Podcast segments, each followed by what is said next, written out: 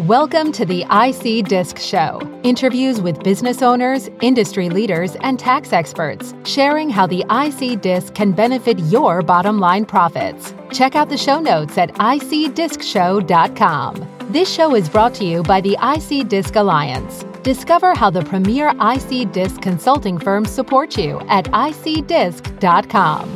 And by your podcast team, where having your own podcast is as easy as being a guest on ours. Find out more at yourpodcast.team. Now, here's your host, Dave Spray. Bob Emery, welcome to the podcast, my friend.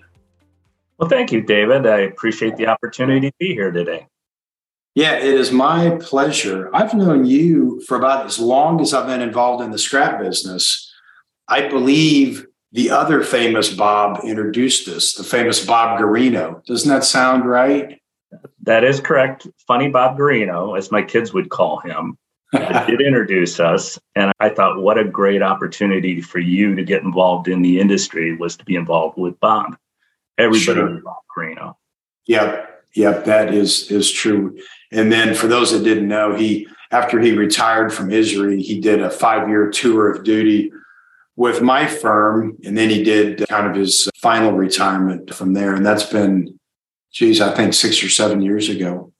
The time does go by. So, so let's start at the beginning. Where are you calling in from today? I'm in Cleveland, Ohio, or actually Medina, Ohio. Okay. Uh, it's roughly 30 miles south of Cleveland. And I've lived here virtually all my life. I've had numerous opportunities to relocate, and I've just I enjoy it here. I have family here, and uh, that's where I'm from. You know what's funny? So I'm from Iowa originally, and people who are not from the Midwest, I swear they all think Iowa, Ohio, and Idaho are the same place. For sure, Iowa and, and Ohio, you know, start with vowels, end with vowels. Four somewhere letters. in the Midwest. Yeah. Yeah. So uh, yeah, I, I've never been to Cleveland, but I've been to Columbus many times, and I, I love Columbus. I've been to Cincinnati a couple times. Well, next time you're in Columbus, or if you ever come to Cleveland, let me know. Uh, Columbus from here is really only about an hour and 45 minutes, and one of my twin boys lives in Columbus. Love oh, that's one of my all-time favorite restaurants is there in German Village. Schmidt's Sausage House or something like that. Yep, Schmidt's Schmidt's Sausage House or Ale House or whatever it is. It's a great place. Yeah, home of the four pound eclair. or cream puff. Know, I didn't know about the eclair, but their food is phenomenal.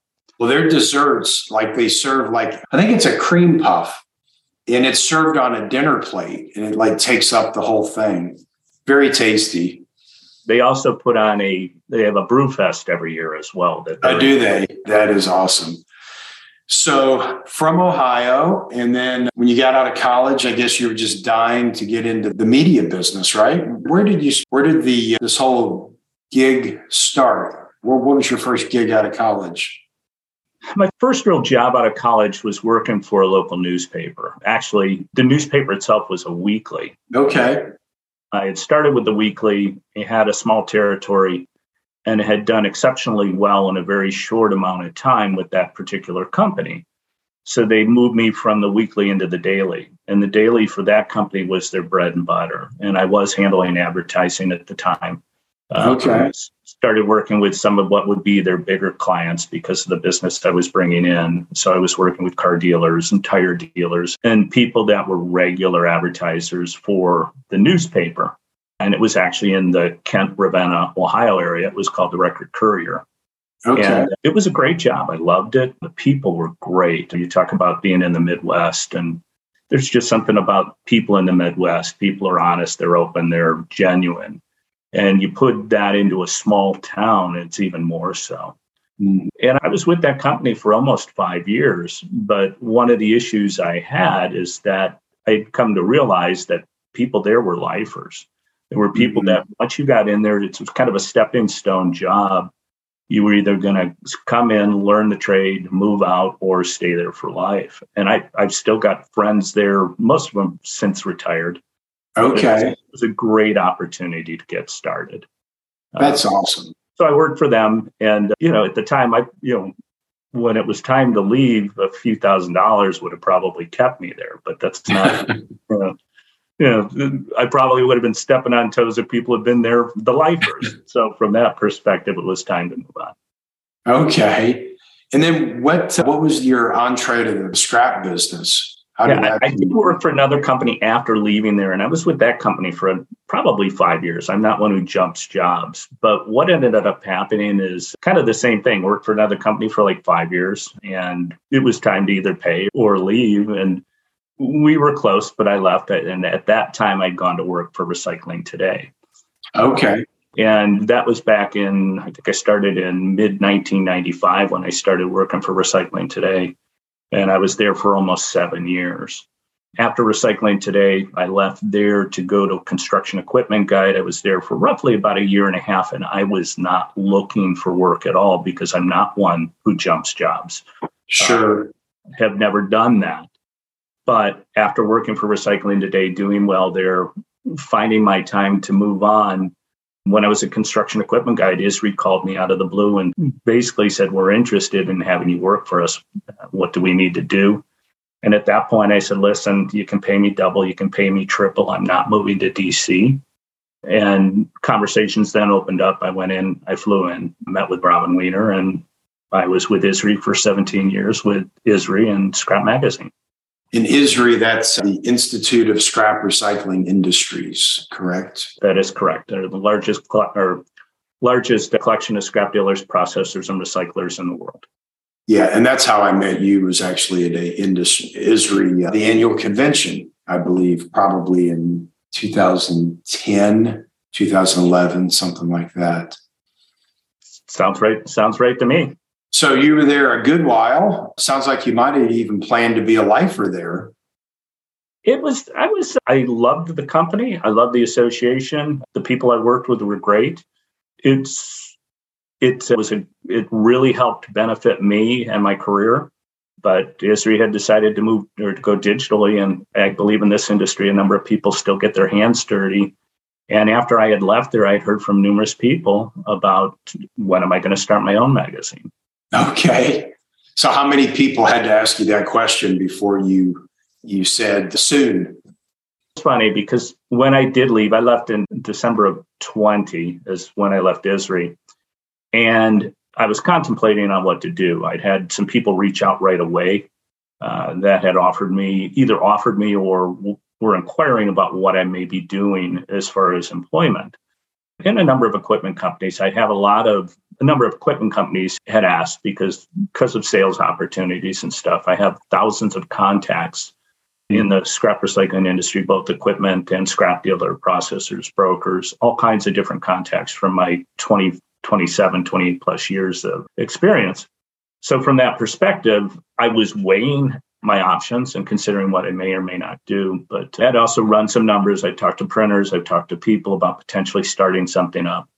And the biggest drawback was virtually I'm starting fresh. I've got no history. I've got no back. I mean, I've got a background, but I'd be starting a brand new magazine with zero dollars. Sure. knowing I'd have to come up with X amount of dollars before we even turned a profit. And that includes you know, the high cost of printing and mailing and paying people. And, you know, so from that perspective, it wasn't a quick, easy decision. I had a couple customers that were like, what are you waiting for, Bob? This is crazy. You know, you're going to make money. And it's like, that's, you know, you can say that, but it's not that I didn't have confidence in myself, but I can tell you there were a lot of sleepless nights until I made that decision. Basically, we, I decided to go, I started really inquiring it about early February I think I made the decision in April of 21 to start the magazine. And our first issue was the July, August issue of 21. And as concerned as I was about starting up a magazine and covering our costs, we made money with issue one and we've never looked back. That is awesome. And isn't it scary when you think back how all the things that had to fall into place for you to go the entrepreneurial route and all the ways that if just a few things had gone differently, you'd be an employee someplace and would have missed out on the American dream of entrepreneurship. Very true. I mean, I did have customers that I did consider working for, but mm-hmm. I love owning a business. This has been it, the people I work with. It's not just me. It's I brought a number of people from ISRI on board with us as well that work for us in contributing roles. You know, and I know Kent Kaiser, our former publisher of Scrap Magazine, does this. He does all of our proofreading. He does. He did a story for us in last year's convention issue, and he's going to do another one this year for us. And the invitation's open every. You know, it's open anytime he wants to write. He can contribute to the magazine our editor ken mcentee who i worked with right up front about starting this magazine he's been awesome as far as the, what he writes. He used to write for Scrap Magazine as far as equipment features and other features that he'd done for us with Scrap. But he's done a great job taking over and really handling all of the editorial for the magazine. Uh, Marion Weiss, who is our production director at Scrap Magazine, is our production director here with Metals Recycling Magazine. She's been phenomenal. It just she does a great job. The covers have been beautiful. The layouts, the we used Sue Gubish, who designed the magazine, who worked with us with Scrap Magazine. She did the production or the layout of Scrap Magazine, and she created a beautiful format for us to follow. And she's done some articles with us as well as far as production, and we'll do so again, hopefully this year. And then people like Judy Ferrara, who with Shapiro Metals has been, we added her back in, I think the March, April issue of last year with her column and love, love reading it, love getting it. I've gotten nothing but positive and great feedback from from readers, from scrap dealers in the industry on her columns. And then Manfred Beck, who also not only supplied us articles up front and does a column in our magazine, but Manfred Beck was involved with Recycling International for 25 years. They're celebrating their 25th anniversary, and Manfred's and Helga are the people who started that magazine. So yeah, two of my favorite Dutch people. They're, I think they're Dutch. Aren't they Dutch? Yes, they are. Yeah. So just having them up front to even sound, you know, to bounce items off of to, as a sounding board. But even in issue one, Manfred sent me an article. He said, use it. I said, well, what do you want for it? He goes, don't worry about it. You just, you use it.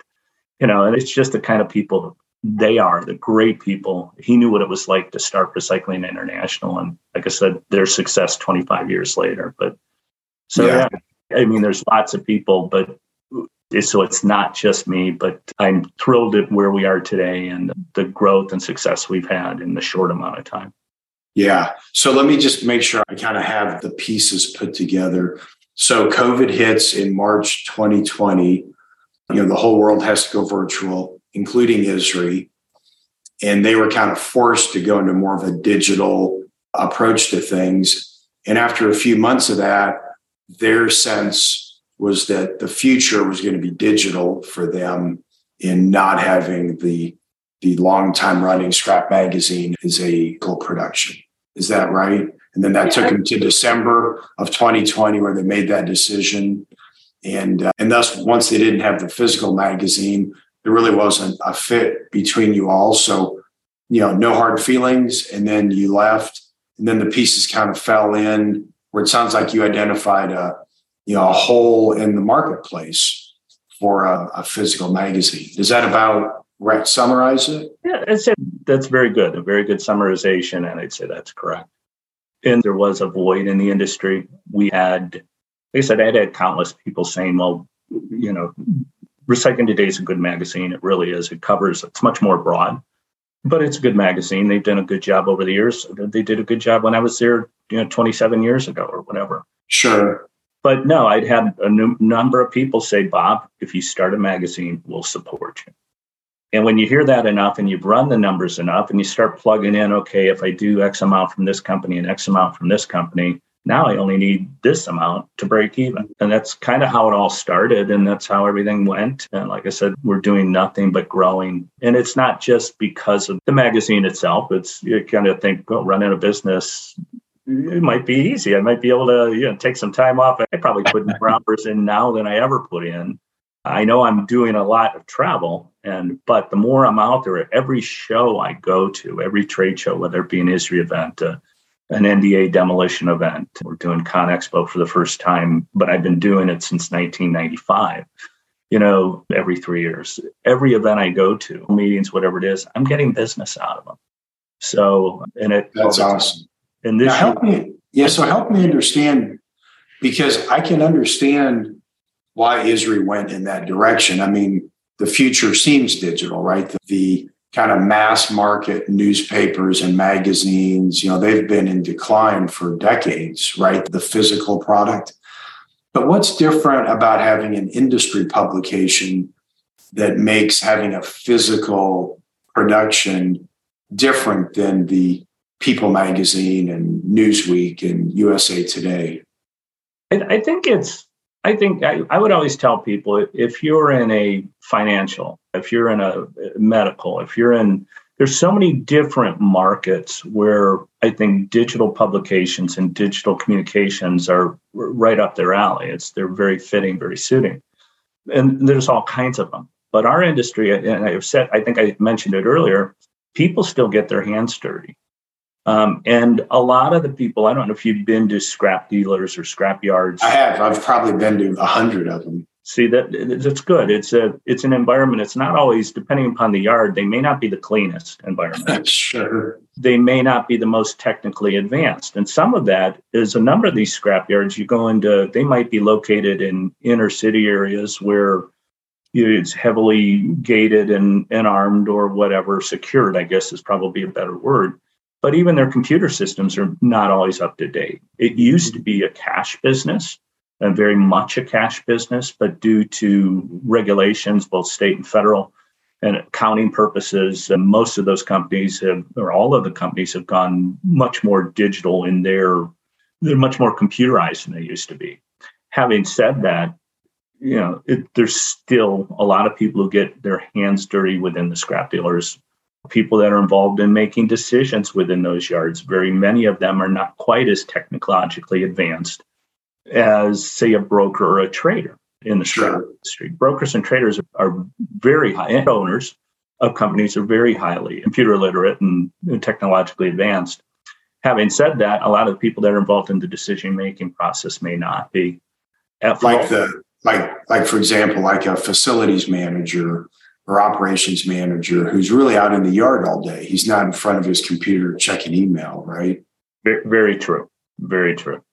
So we gauge the number of people who sign up. Like we mail about 10,400 issues metals recycling. We send almost 6,000 out digitally via email.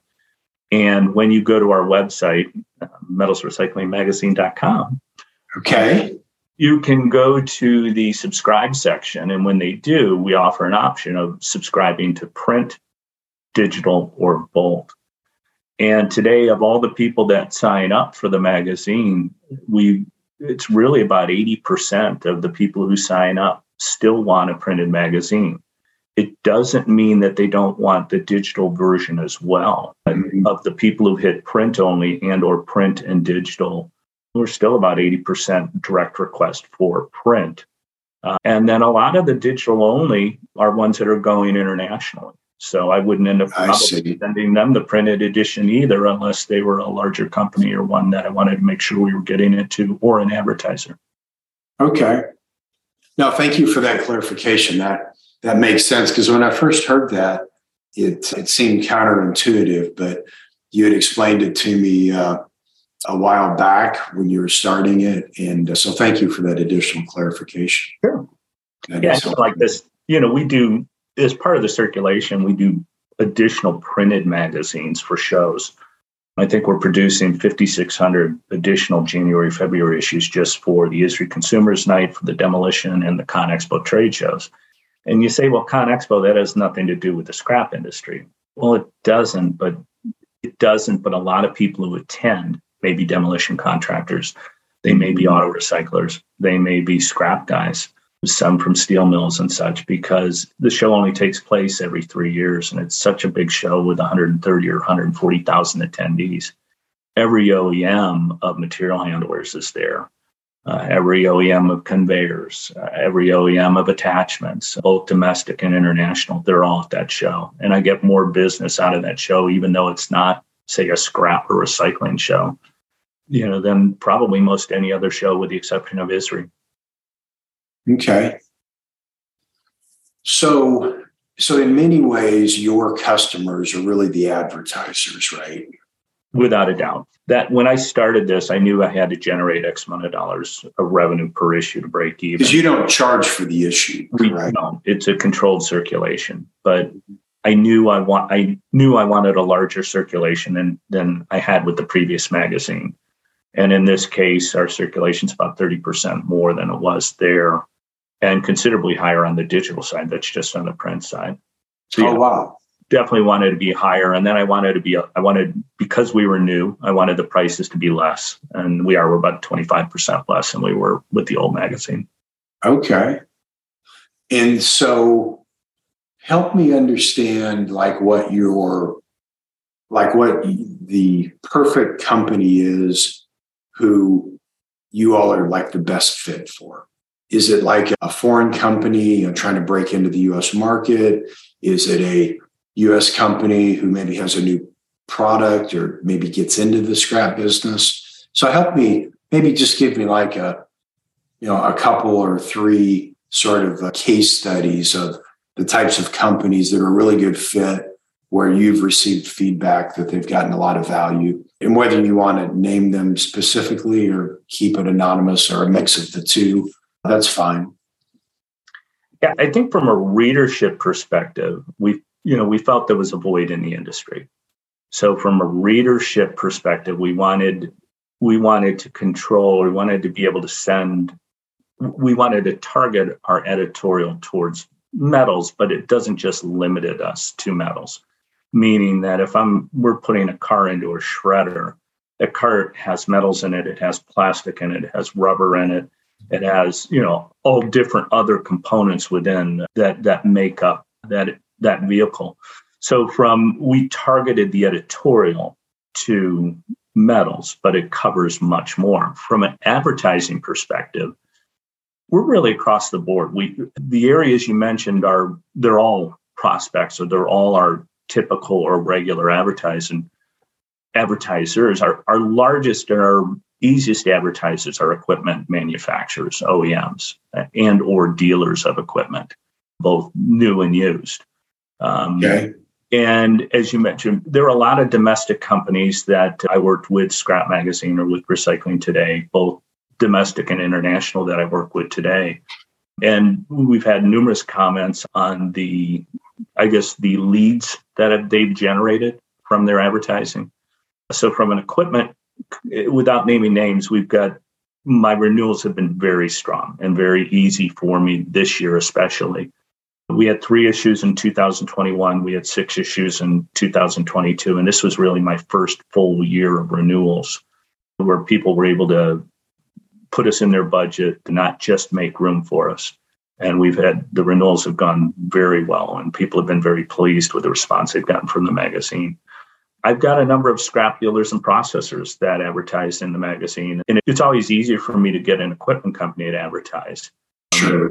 but the scrap dealers and processors when you get them most of them renew their advertising. I just received one just an hour ago that came through. Used to run with me with scrap and with scrap without naming names, but they were running probably two issues a year with Scrap.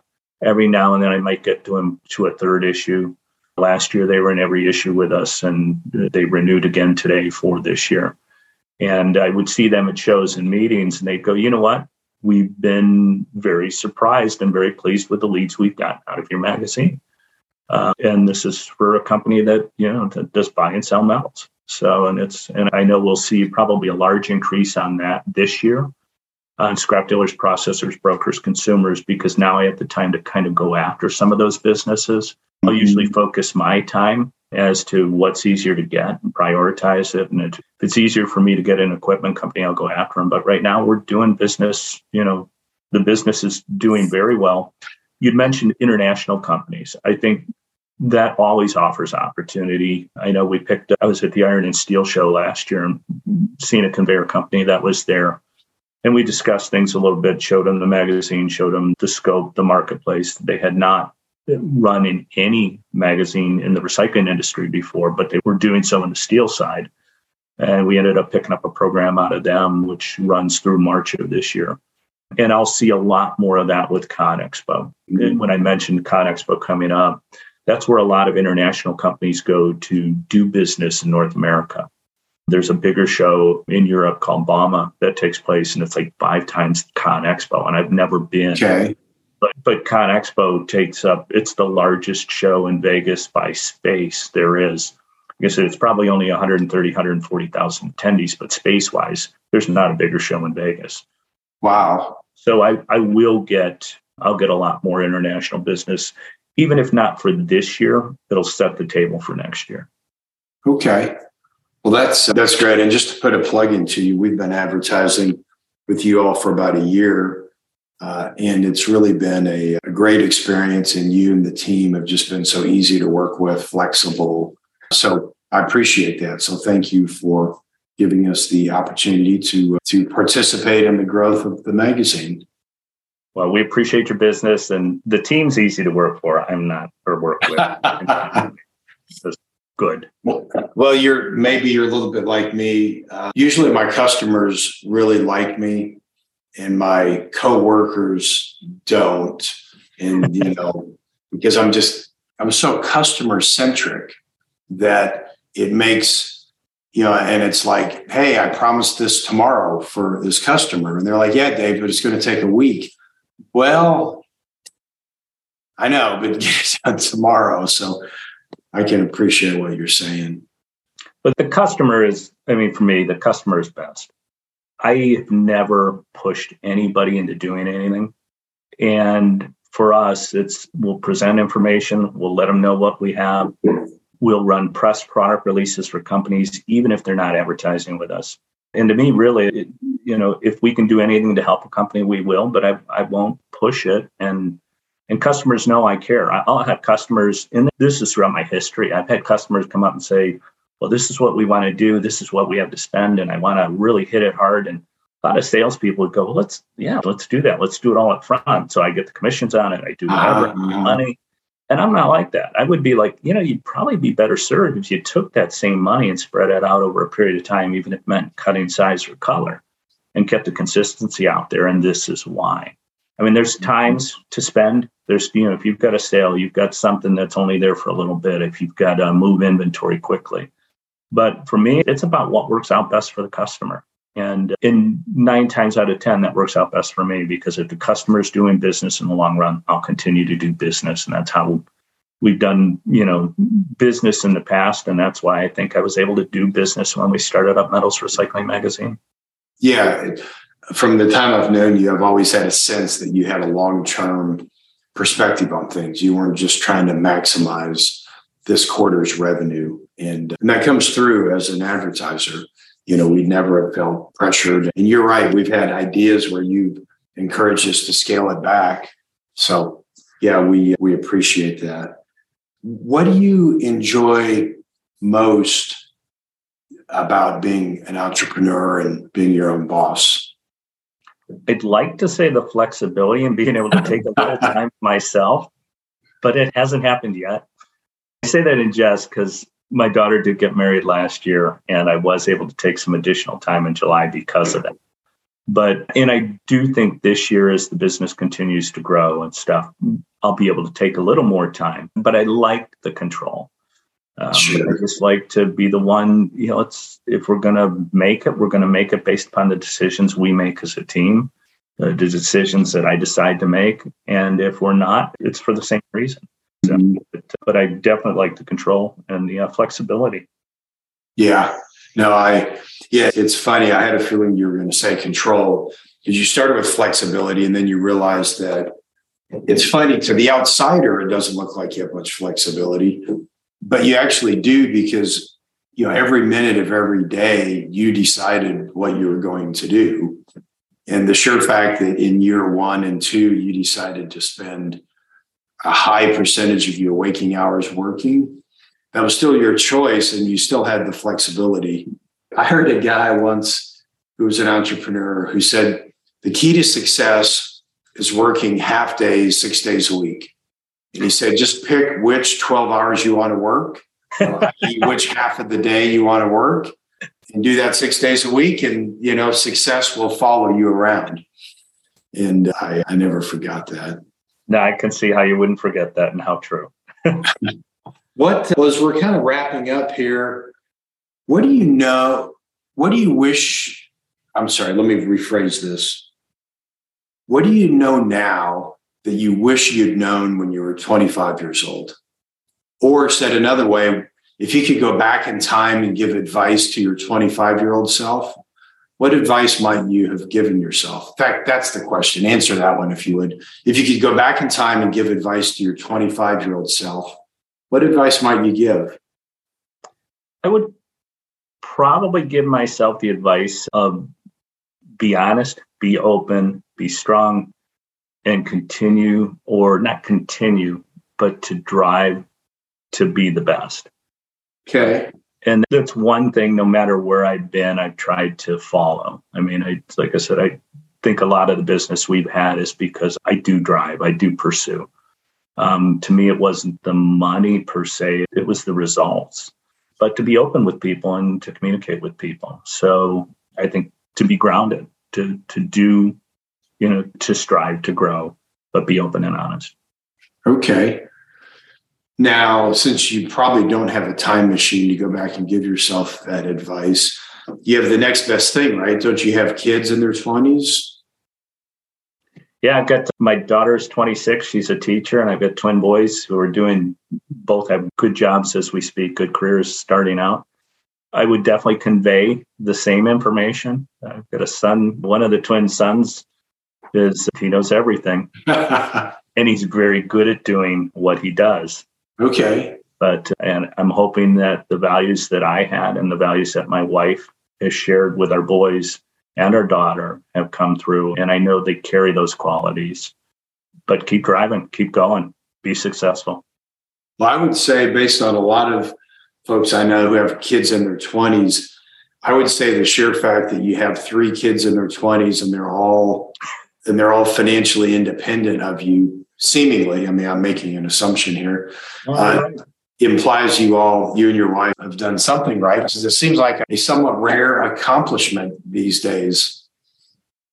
Yeah they're doing great i agree. Today's society it's interesting. Understood.